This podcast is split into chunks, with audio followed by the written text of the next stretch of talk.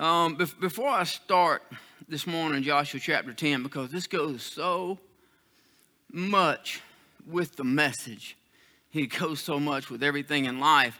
So I, I really don't even know what time it was. I was more in awe of the beauty. God woke me up sometime in, in the middle of the night. Was, was anybody up last night? Y'all see that moon?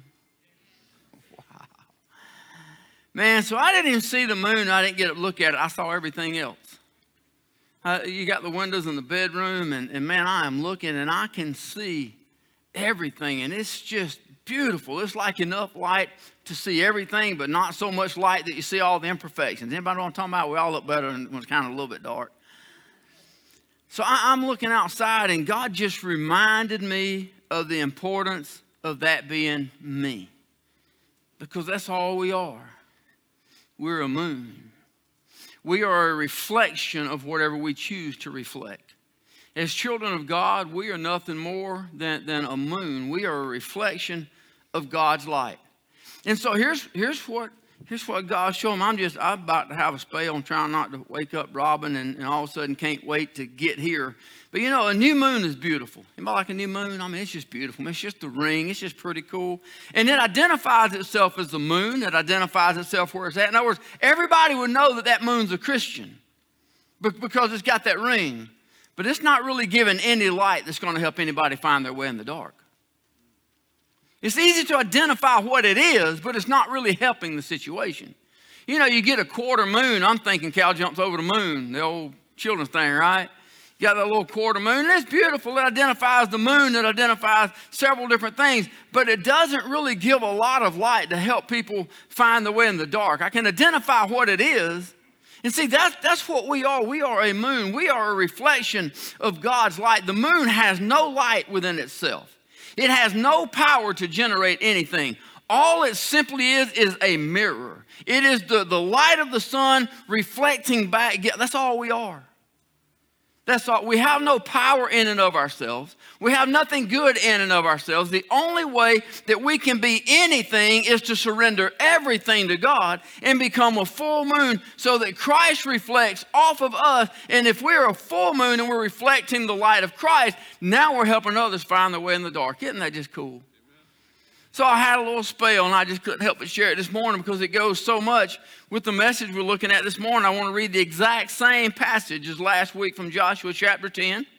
We're going to look at a different message. Y'all don't have to hold on there, but, but we're going to look at the same passage. Beginning in verse number 12, then spake Joshua to the Lord in the day when the Lord delivered up the Amorites before the children of Israel. He said in the sight of Israel, Sun, stand thou still upon Gibeon, and thou moon in the valley of Ajalon.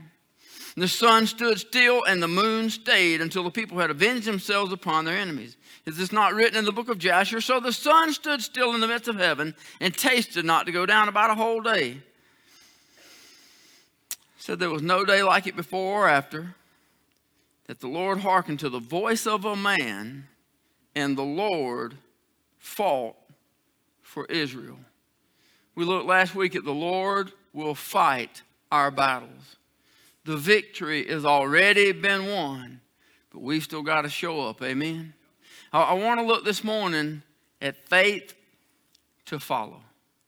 Father, thank you so much for being so good. Thank you for loving us in spite of us. Thank you for your sweet Holy Spirit in this place, God. Thank you for your presence, God, that you would inhabit here in the praises of your people, God. Thank you for your faithfulness to your word. Thank you, Father, for this book. I pray you'd teach it to us, God. I pray you'd help us to learn. I pray that you'd move each one of us in the way, Father, that you'd have us to go, Father. We pray most of all that you would be pleased with everything that we do in this place. We love you, God. Lord, we thank you and we praise you in Jesus' name. And all of God's people said, Amen. So last week, looking at this passage right here, we, we looked at, at a text called Offer What You Have. By the way, you guys, your ministry sheets, thank you so much for them. There will be ministry leaders getting in touch with you over the next few days. I didn't get them out to them until last night. If you did not get one of those ministry sheets, you didn't get to fill it out, there's a few more in the foyer. Sorry for you guys that came in late. We ran out of bulletins this morning. We'll, we'll print more next time. My bad. But there are some ministry sign up sheets. If you weren't here last week, If you didn't get to turn yours in, I'd love for you to get one of those and sign up to some ministries, places that you believe that God would have you serve right here at Faith Baptist Church. There's a basket on the table out there in the middle. You can just leave them in, in that basket. But in order to offer what we have, we're going to have to surrender our lives. Now, when you offer something, you're giving it away. When, when, when we offer something, we, we are offering control of it. The word offer means to bring to, to present for acceptance or rejection. So it is to present something to someone that may be received or it may be rejected. So we can offer somebody a meal and they can accept the meal and be filled or they can reject it and be hungry. The choice is theirs. We can offer somebody an umbrella in the rain. They can choose to accept the umbrella and stay dry, reject the umbrella and get wet. We, we can offer somebody our help. We can offer our services. In that, we're offering our time and our talents to be able to help them. And, and they have the right to accept or to refuse what we're offering. But here's the fact once we offer something, at that moment, whatever we offered now belongs to them until they decide what to do with it.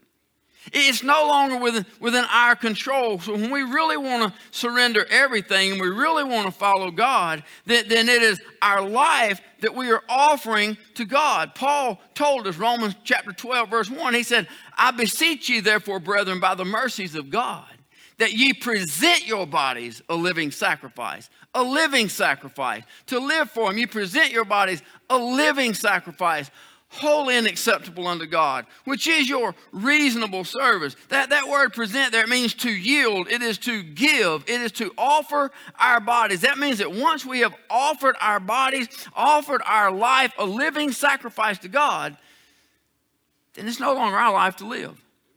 It is our surrendered life for Christ to live through us. So if we totally surrender, then, then we no longer have the right to say no. If you offer someone $100 and they take that $100, you no longer have any right as to how that $100 is spent. As long as in you, same if they give it to us. Same if they give it to us. As long as it is in your possession, it's yours to decide, to determine. Actually, it's God's to decide. It sounds terrible to say it's mine because God gave it to us. But you get to decide what to do with that $100.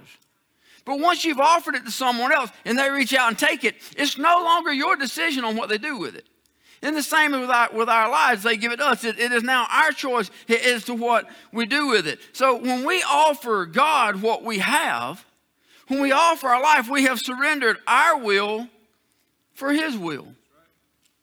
Now, here's the deal it's, it's a pretty big deal to just surrender complete control of your life. Somebody say amen. But as Christians, that's what we're supposed to be doing. Here am I, Lord, send me. Use me at work, use me at home, use me at school, use my place. Here's my life. I'm surrendering everything to you. Now, the only way that we can ever truly surrender anything to somebody is if we have a 100% belief that, that who we're giving our life to has our best interest in his mind. Anybody believe that God has your best interest in his mind? Anybody believe that He's the only one that can provide for, take care of your life? So, so we have this faith that, that God is the one who has our best interest in mind, but that means we have to have faith to follow. The fact is, we either have 100% faith in God and we are 100% following God, or we're not following God at all. Wait a minute, well, that's extreme. Okay, well, let, us look at it like this. If, if you have a destination and there's somewhere you want to get to, and you, you say, I'm going to go to my destination by a compass, and you're off by one degree, then you're going to miss where you're headed to. As a matter of fact, the further you travel, the further off the mark we're going to get. Now, it sounds reasonable enough. There's only 360 degrees, and you got 359 of them right. Sounds pretty good, doesn't it? I mean, honestly, if you're a Major League Baseball player and you get 359 hits out of 360 at bats, you're a billionaire. Everybody on the planet is trying to get you. I mean, 359 out of 360 sounds pretty good, right? Do you know if you're off by 1% and you set your compass and you want to just leave right here and go out the door of the church and you set your compass, I'm going to go out that left door right there and I'm going to go by the compass, I'm going to look down and follow it and you're off one degree, you'll still make it out the door. You'll just go out the right door instead of the left door. Still going out the door, right? Not too big of a deal. Let me give you some things I printed off for you last night. By the time you've gone one mile, you miss your mark by 92.2 feet. Yeah, that's not bad. 31 yards, right? I mean, I can still see where I was trying to go. But what if I wanted to travel from San Francisco to Washington, D.C.? All I want to do is travel across the country, and I'm going to leave one spot. I'm going to run a straight line by compass, but I'm off by one degree. That means I'm going to end up on the other side of Baltimore. 42 and a half miles away from my intended destination. I'm only one degree off. I got 359 of them right. I'm only one degree off. Now, if I wanted to start at Washington, D.C., and I wanted to set the compass and travel a straight line around the globe and end back up in the exact same destination, and I'm only off by one degree, I'm going to end up in Boston, Massachusetts, 430 miles away from where I was supposed to get back. It's Getting a little worse, isn't it? We send a rocket to the moon. We set its coordinates. We want it to leave Earth. We want it to go straight to the moon. We set its coordinates, but we're off by one degree. By the time it gets to the moon, it is off by 4,169 miles. What if we wanted to go to the sun? We set our coordinates, we're going to go straight to the sun, and we're only off by one degree. We got 359 degrees right. We're only off by one degree. We will miss the sun by 1.6 million miles. One degree sounds like a little bit more, doesn't it? If we wanted to travel to the nearest star in our galaxy, the closest star that we know of, and you set your coordinates to go to that star, and you're only off by one degree, you will miss that star by 441 billion miles. That you're only off by one degree. So if we're living in this life almost for Christ, and, and we're, we're only one degree off, how much will we miss heaven's glory by? If, if we're off at all, then we're just off. We have either surrendered everything and we're following His will, or we're not following God.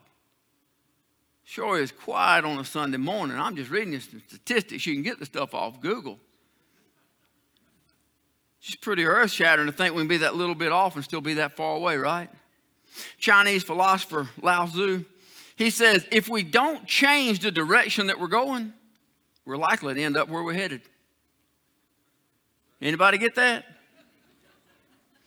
It takes faith to follow somebody. It takes faith to believe that they have our best interest in mind. Faith to believe, faith to know that they know where they're going. They know how to get there. We'll be honest, Jesus is the only one that came from heaven to here and went from here back. He's the only one that knows how to get to where we're going. It takes some, some, some faith to know that they know how to get there and they want to take care of us and they have a way to get us safely there. Listen, if I'm going to follow somebody, you can rest assured I have no doubt that they've been to this place before, they know how to get there, and they know how to safely get me there. I'm not following them.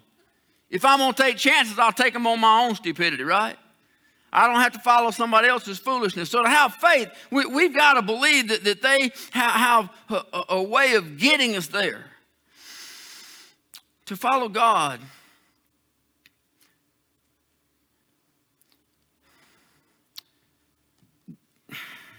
God, God has so much more in store for our lives than just surviving.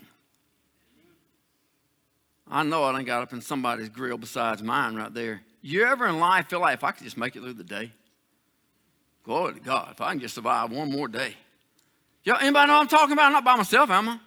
I mean, if I can just survive, God, just help me get through this day, Lord. You just, just help me get by. I just, I, am just trying to, to survive. God has so much more in store than just survive. And that, that's not where God wants us to live. God created us to be more than, than survivors. God has a plan planned out for our lives. In all honesty, if we could see the fullness of the plan that God expects to use us for, we'd probably be scared to death. But by faith, we trust God enough to say, Here I am, Lord. What is it that you want me to do? And then I'm going to do that. Now, here's reality. First, it's probably going to be baby steps. I said last week, don't worry, God's probably not fixing to call you and send you to an island full of cannibals to, to preach to, to an island full of tribal people that have never heard the gospel. I did not say He won't. I, I, I didn't buy you out of that. I said this probability is not that that's what God's going to do. But here's what I do know If you're the one that God's going to call, if you're the one that God's going to call to send to do something big, that's not going to be your first assignment.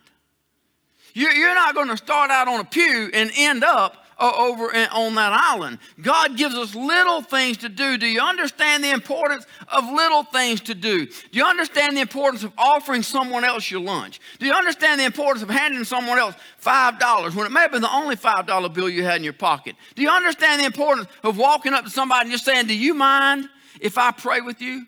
You ain't ever met them. You don't know nothing. You just know you see something on their face, and the Lord said, Go over there and pray with them. Do you understand how important it is to just walk up to somebody and say, Do you mind if I just pray with you? Reality, those are all baby steps. But if you miss any step, then you're not getting to where you're going. So, so all of those steps are a process. So I'm not saying God won't send you to an island to preach the gospel, but what I am saying is that won't be your first step. He's going to give you lots of little steps along the way, lots of little steps in your house, lots of little steps in your workplace, lots of little steps in your classroom, lots of little steps at the gas station, lots of little steps at the grocery store, places that He might use us to, to shape us, to build us up. But we have to be willing to follow every step in the process. God's doing something.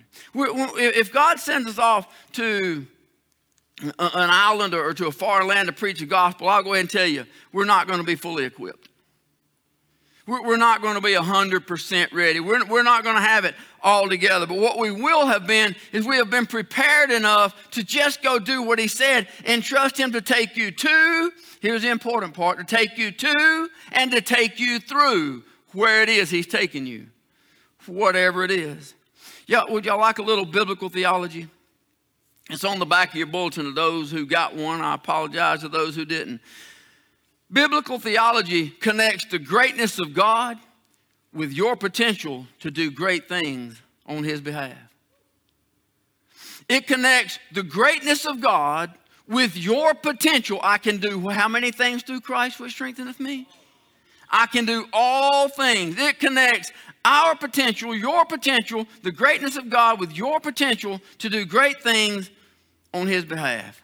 If the size of the call, if the size of the vision of the things that God is leading you to do, if it's not intimidating, it's probably not from God. If it doesn't sound too big for you to do or too impossible for you to achieve in your own ability, it's probably not from God. As a matter of fact, it's probably insulting to God. Because if you think you can do it, then you'll wind up trying to do it and you won't, you won't trust. You don't think you need God's help to achieve the impossible. So you'll step out and try to do things on your own. And then when you accomplish it, you think you did something. God's going to deliberately give us things that we have to pray for, that we have to trust Him for, that we have to call on Him for, that we have to follow His lead so that when we get there, we know it wasn't nobody but God. It wasn't nobody but God that got us here. It wasn't nobody but God that, that, that accomplished it. God is not just looking to save our soul and then take us to heaven. Anybody ready? God's not looking to just save our soul and then take us to heaven. God is looking to change the world through us in between those two events. God is looking to reach the lost through our life. God is looking to be a blessing to someone else through our life.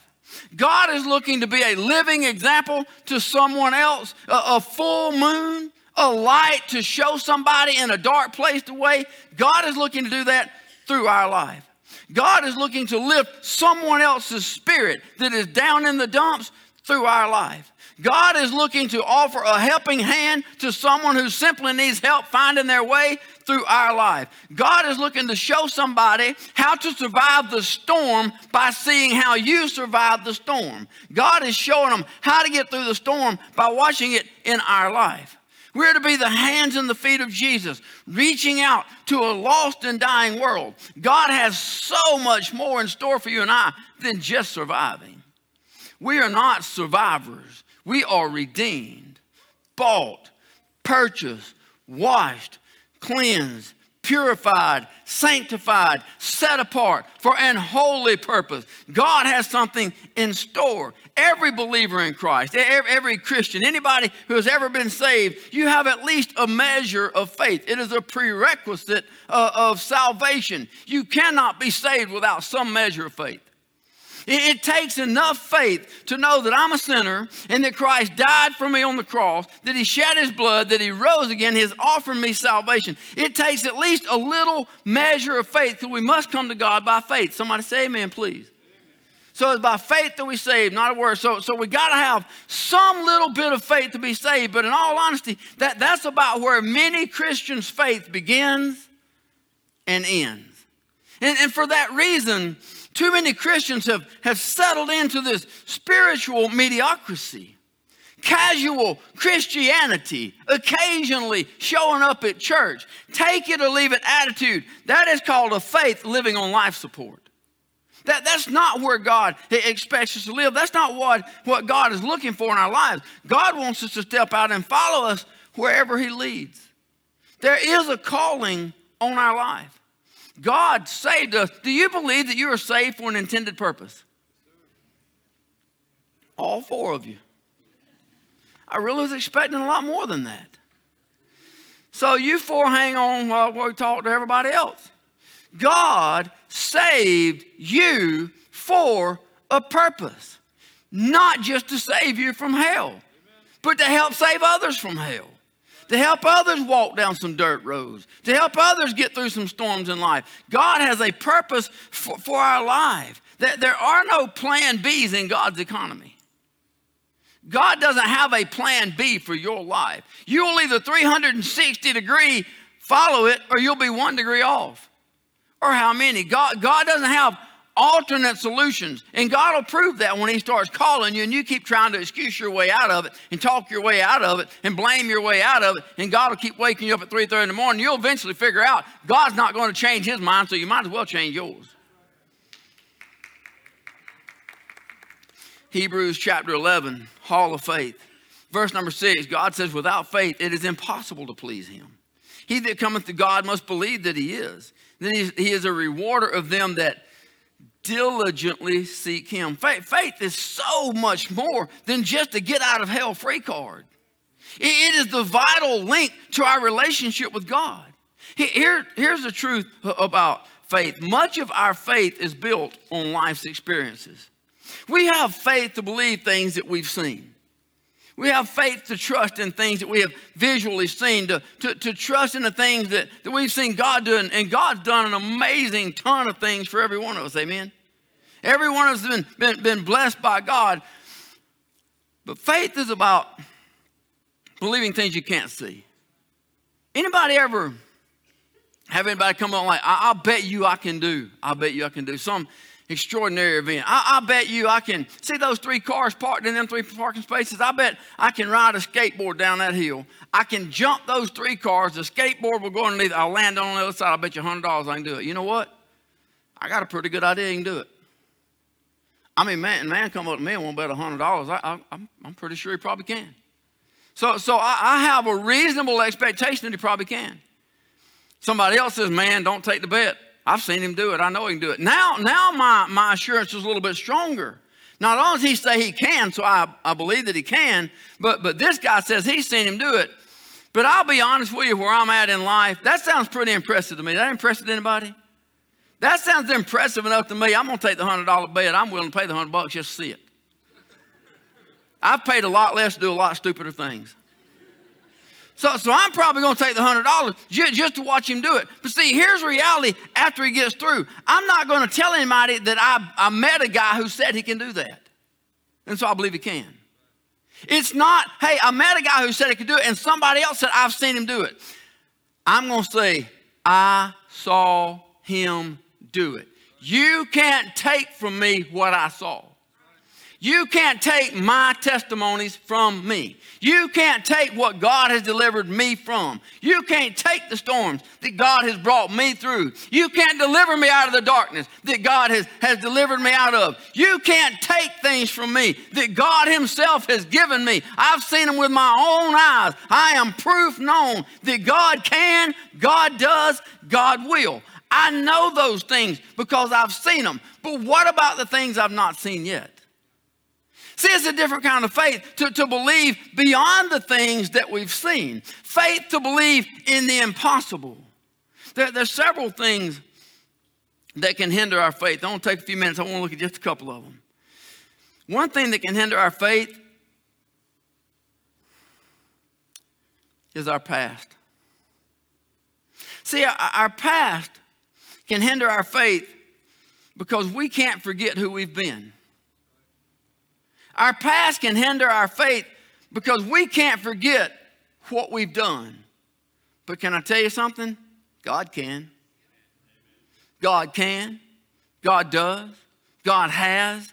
God will for, forgive anything, everything that the devil is telling you in your life that is beating you down and telling you why you can't be used by God. God can forgive all of it. In the book of Psalms, chapter 103, verse 11, for as the heaven is high above the earth, so great is his mercy toward them that fear him. As far as the east is from the west, so far hath he remembered our transgressions or, removed, so far hath he removed our transgressions from us. Jeremiah 31 34, they shall teach no more every man his neighbor and every man his brother, saying, Know the Lord, for they shall all know me, from the least of them to the greatest of them, saith the Lord. For I will forgive their iniquity, and I will remember their sin no more. Hebrews 8 12, I will be merciful to their unrighteousness. Their sins and their iniquities will I remember no more. There is no sin so dirty that the blood of Jesus can't cleanse it. The only dirty sin in our lives is the ones that we have not confessed and the ones that we have not repented. Confession is admit my sin. Repentance is turn away from it. Lord, I'm sorry and go right back to it does you no good. So the only dirty sins in our life are, are, the ones that, that we either haven't brought before God for forgiveness or, or the ones that, that we are still living in. So that, that thing that you're, you're hindered by, that, that thing that the devil keeps bringing up, if you've asked forgiveness and you've repented and, and turned away from it and you're no longer living in that sin, then you are forgiven, which means the past is forgotten and your future is set for God to do great things. The reason that the devil wants you to keep looking back at your past is anybody in here still awake? I want you to hear this.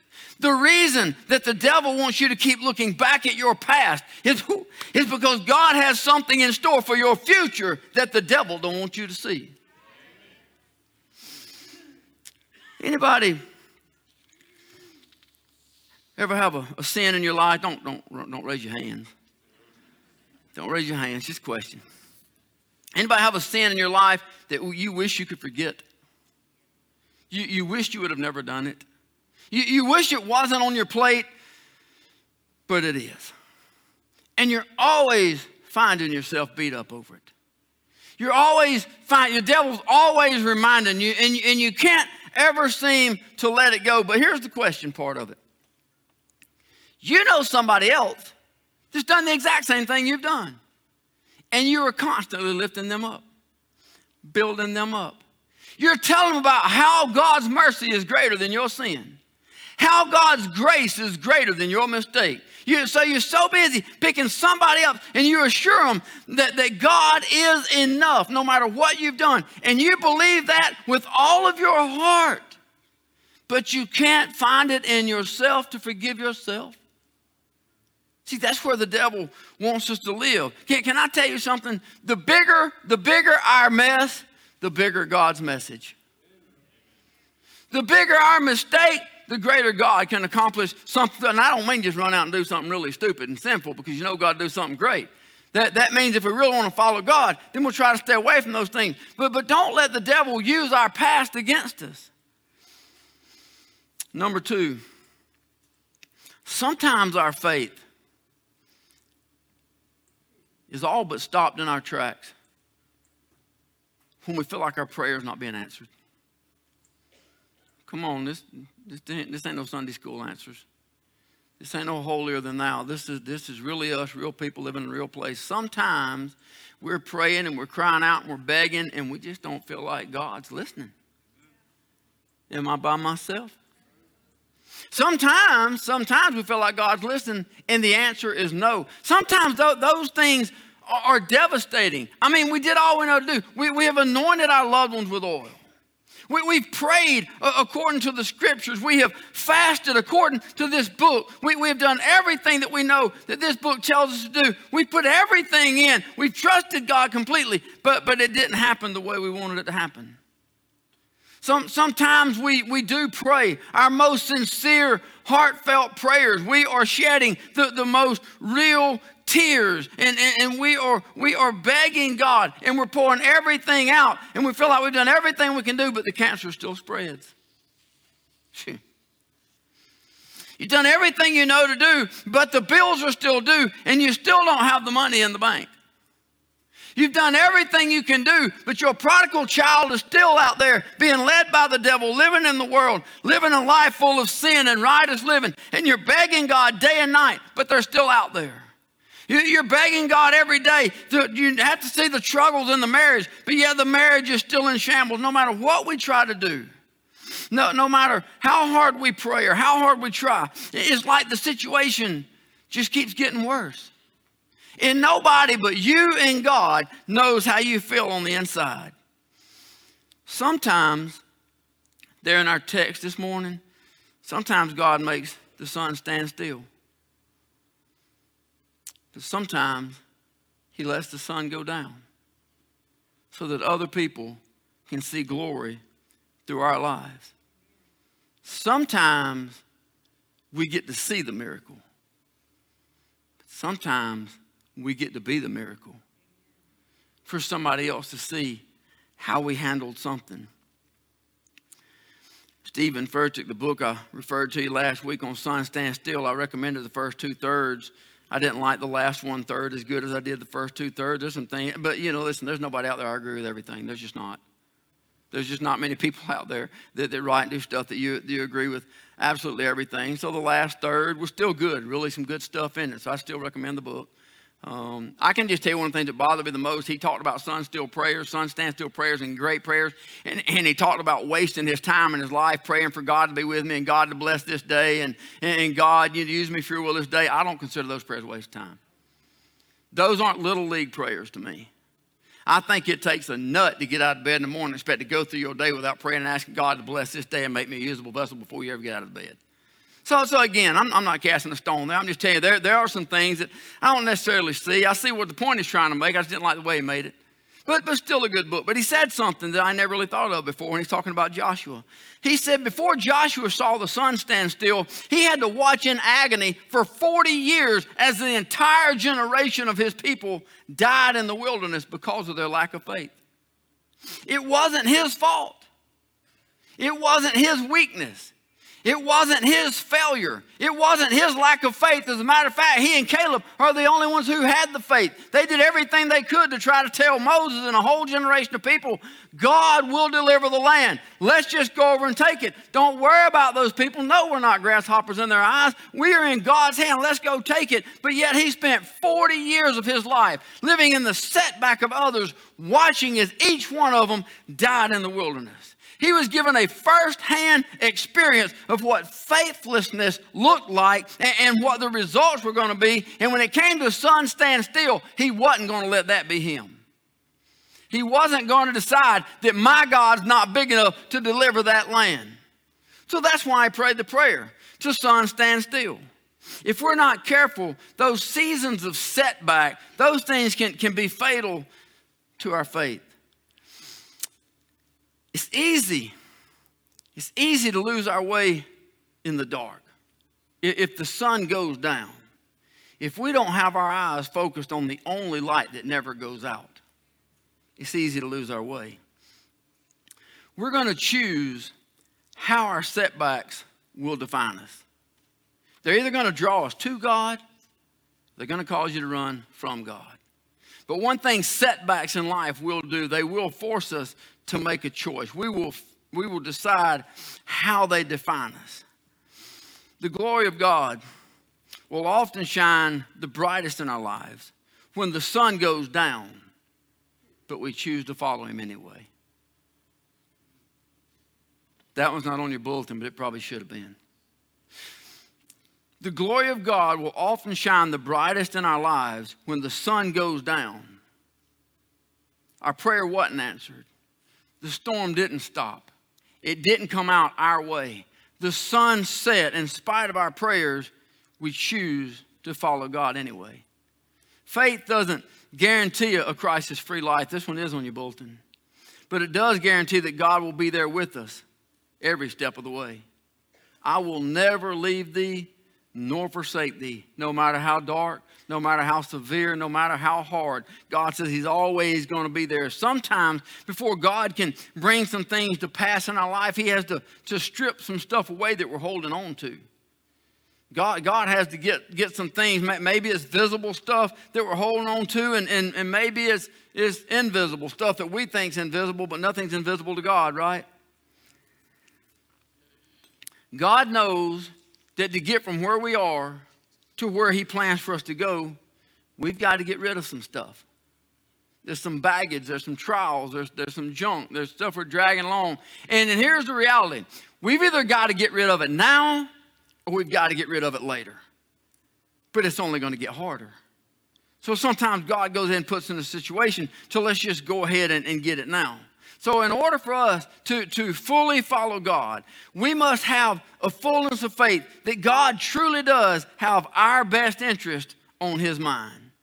You know, all things work together for good to them who love Him, them are called according to His purpose. Yeah, that, that, like, there are some people, if you go up in a certain situation, quote that, you're to probably get busted in the mouth. You're probably rightfully so, because what they're going through, they don't want to hear that right then. How can anything good come out of what I'm going through? I don't know. I just know I have to have the fullness of faith to trust that God does know. God's going to accomplish something through someone somewhere. In a book, this is another book I can recommend the first half. I can't recommend the second half because I ain't finished it this week. It's called Change Your World, written by John C. Maxwell and Rob Hoskins. On page 13, they give examples of why people change. People change when they hurt enough that they have to. People change when they see enough that they are inspired to.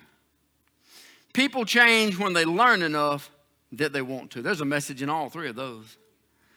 God allows things in our life to cause us to change because we can never get to where He wants to take us. We can never get to where we're going by standing still. God, God can't guide a vessel that's tied to the dock won't go anywhere. So, so we, we may never see the sun stand still.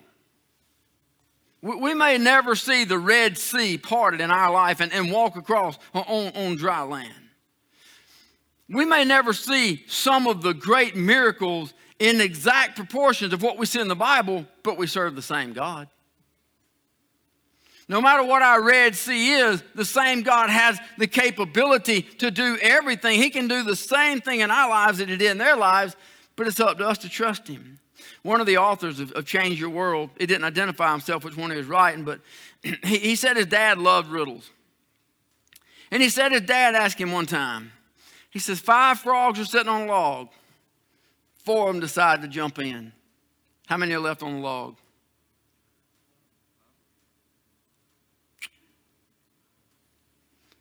He said, My answer was one.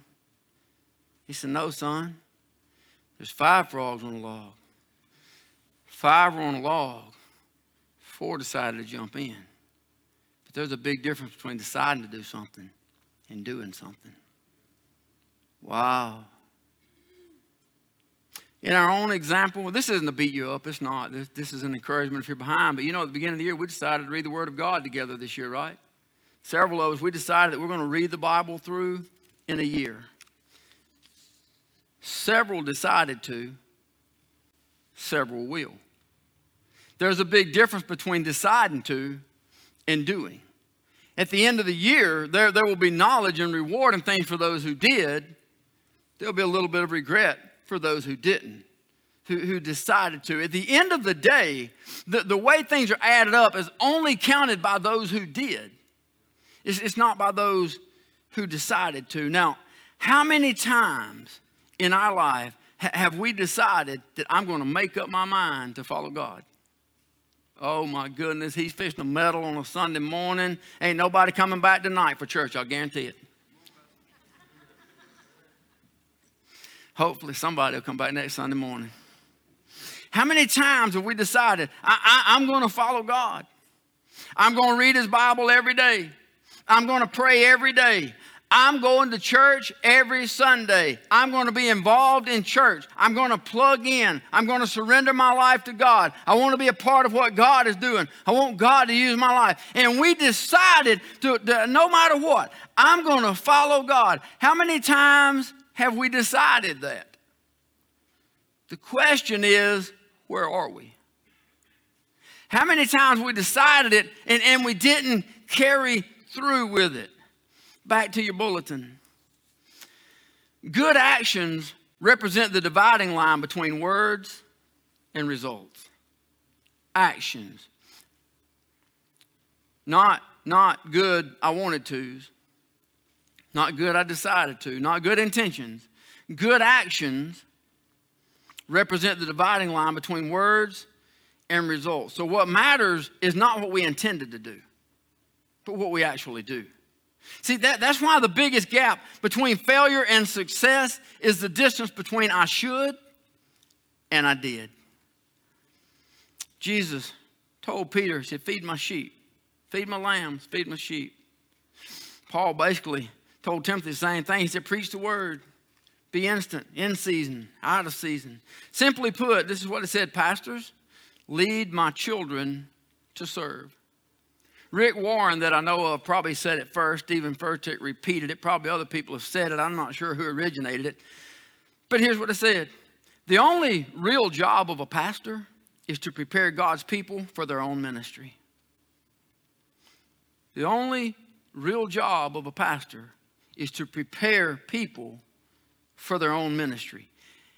Every one of us has a ministry. Our life is a ministry. Do, do, do we understand that our life is a ministry?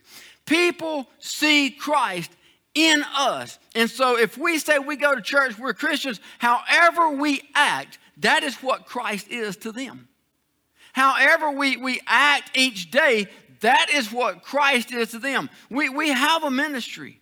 We go to church, we claim that we're, that we're saved, we're born again Christians, then, then, then our life is our ministry. Everybody in this church is a part of this ministry. Furtick in his book, he said the people there at their church, they're, they're not season ticket holders. They're links in the chain. Now, I've seen that done a, lot of different ways. I, have seen, I've seen it done with bricks in the wall, and, and I've seen it done with hole to the rope, Dr. Randy Rye. I've seen it done with chain. But, man, you, got, you guys come on up. Y'all come on start making your way. But I, I thought about it, and I said, you know what? That's a great illustration. I'm going to order links for everybody in this church. And, and when you come in the door, they're going to give you a chain link that has a little break so that we can put them together so that each one of us understands the importance of our link. Anybody ever own one chain link? It's really not worth much, is it? You, you can't pull your buddy out of the ditch with it. You can't strap anything down with it. You, you, you, can't throw, I mean, one, one link's not worth much, but when you start putting links together, they add up, don't they? And now all of a sudden, the more links you put in the chain, the longer the chain, the more stuff you can do and the more people you can reach because the longer the chain goes.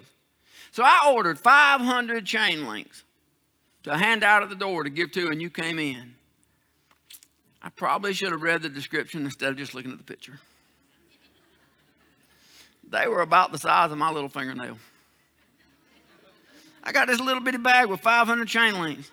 I'm like, that's not the point I'm trying to make. You guys are a lot bigger piece of the puzzle than that. Each life is a lot bigger link than that. There are no little bitty links in God's economy, and God's not a little bitty chain. So you're just going to have to imagine in your heart that you have a link in your hand because I sent those back. And I, I didn't have the time or the money to buy the ones as big as I actually really wanted when I finally found some. I might well go buy real chains. But, but, but, What, what, I, what I want everybody to see is, is there, are, there are no cosmic accidents in this place. Nobody just landed here. You, you didn't just see an advertisement. You didn't just happen to find something on Facebook or YouTube. You, you didn't just check something out online and ran into it. Everybody is here. It's a divine purpose from God Himself. You're here for a purpose. If, if you're not here for God's purpose, if you're not right, listen, I, I pray truly every day. I want everybody to find where God wants them to be and plug into their purpose because there's not a happier place to live life. But God put every one of us here to, to do something together. We are here by a divine intervention of God Himself. No, no, no one man show or one little small deal is going to win this town for Christ. No, no one man show, no one something something is going to do anything in this town. But, but God can take his church that he has united and he has put together, and God can do amazing things through each one of us. Each one of our links becomes something that can pull an entire town along. God can do something amazing through us, but it takes each one of us being the link that God's called us to be. The question is do we have the faith to follow wherever He leads? To do whatever He says do. See, proof is in the pudding. Saying it won't do it, only doing it actually does it. So here's, here's what I would, would like for us to do this morning because it does have faith to follow. I believe this with all my heart. I truly do. I don't believe there's a person in here that doesn't have fullness of faith in God. I don't. I don't think there's a person, even I don't believe there's a person in the sound of my voice that does not have the fullness of faith to believe that God can, God will, God does. That God can do whatever you need done.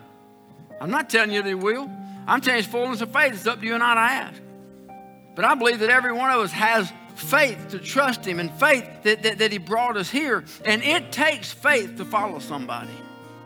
So are we willing to sell out everything to follow God and let God do something amazing. The, the prayer on your bulletin, the prayer that says changing our surroundings one soul at a time, that's not what we are. That's what I want to be. Changing this town one soul at a time is what I desire for Faith Baptist Church. It doesn't matter if it doesn't happen in my lifetime as long as this church becomes a church that wins this town. Do you know a lot of men prayed prayers that they never saw the answer, but the answers came? Anybody know what I'm talking about? You pray in the fullness of faith that they may not have got to see the fruit. But they kept praying, and what they prayed for, God answered in His own time. I want to see this town won for the glorious gospel of Jesus Christ. I'd love to see it in my time frame. And I'd love to see God use everybody here together that He'd use us to reach it. But whether I see it or not, here's one thing I can change. I can give it my best every single day of my life to try to make it happen. All of us can. But that's what it's going to take. That's what it's going to take. How many of you would like to live in a better community? How many of you would like to, to look at something on LaGrange Daily News and it look better than what it does? It's not the killing and the murder and the robbery and the trash. How many of you would like to see something, something talk about the goodness of God in the town you live in? Oh, it's possible. It's possible. But it starts with us. So here's what I ask you to do. The band's gonna play this song. And I don't have a chain to put in your hand, but you got a chain link in your heart. My question is will you come down and unite your chain link with every other chain link and symbolically say, God, here I am. I, am plugging in for, for your will. I am all in. Use me for your glory. I want to ask all of it will. We're going to use the altar this morning. There's no COVID, there's no restrictions. You can be as close to anybody you want. If the altar ain't big enough, use the aisle. How many of us will say, God, I'm all in? I want to click my chain link in. You guys can come on. Go ahead and stand up. I want to click my link in with everybody else's link. And I want God to use us together to do something great in this town. Visitors, you guys are included. You're here Sunday, you're part of the family. You're here today. You're welcome to come be a part. Don't don't feel like you're on the outside looking in. Go ahead, guys.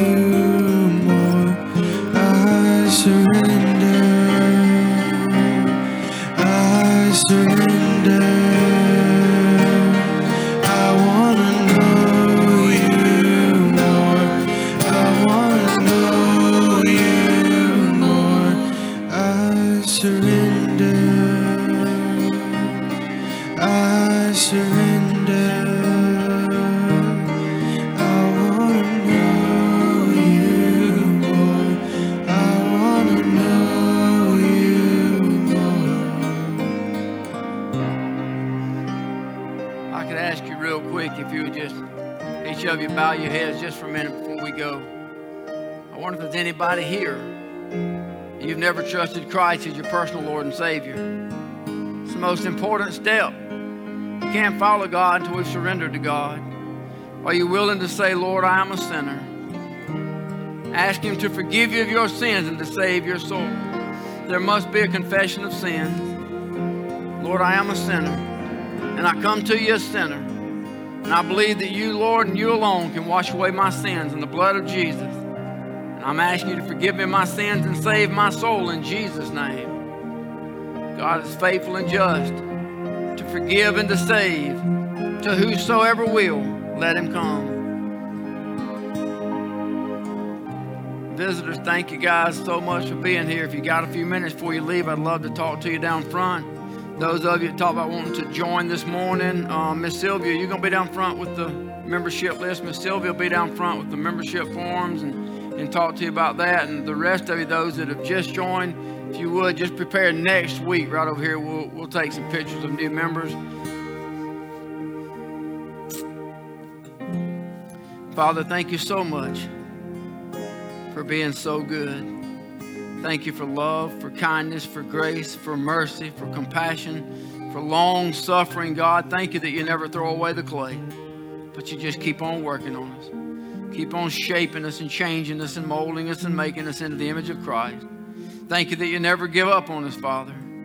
Thank you, God, that you have our best interest in your mind and everything you're doing in our lives is to shape you into your image. We love you, God. You've been good to us. Lord, we trust you, we thank you, and we praise you in the precious, sweet, holy name of Jesus. And all God's people said, Amen. Love on somebody, let them know.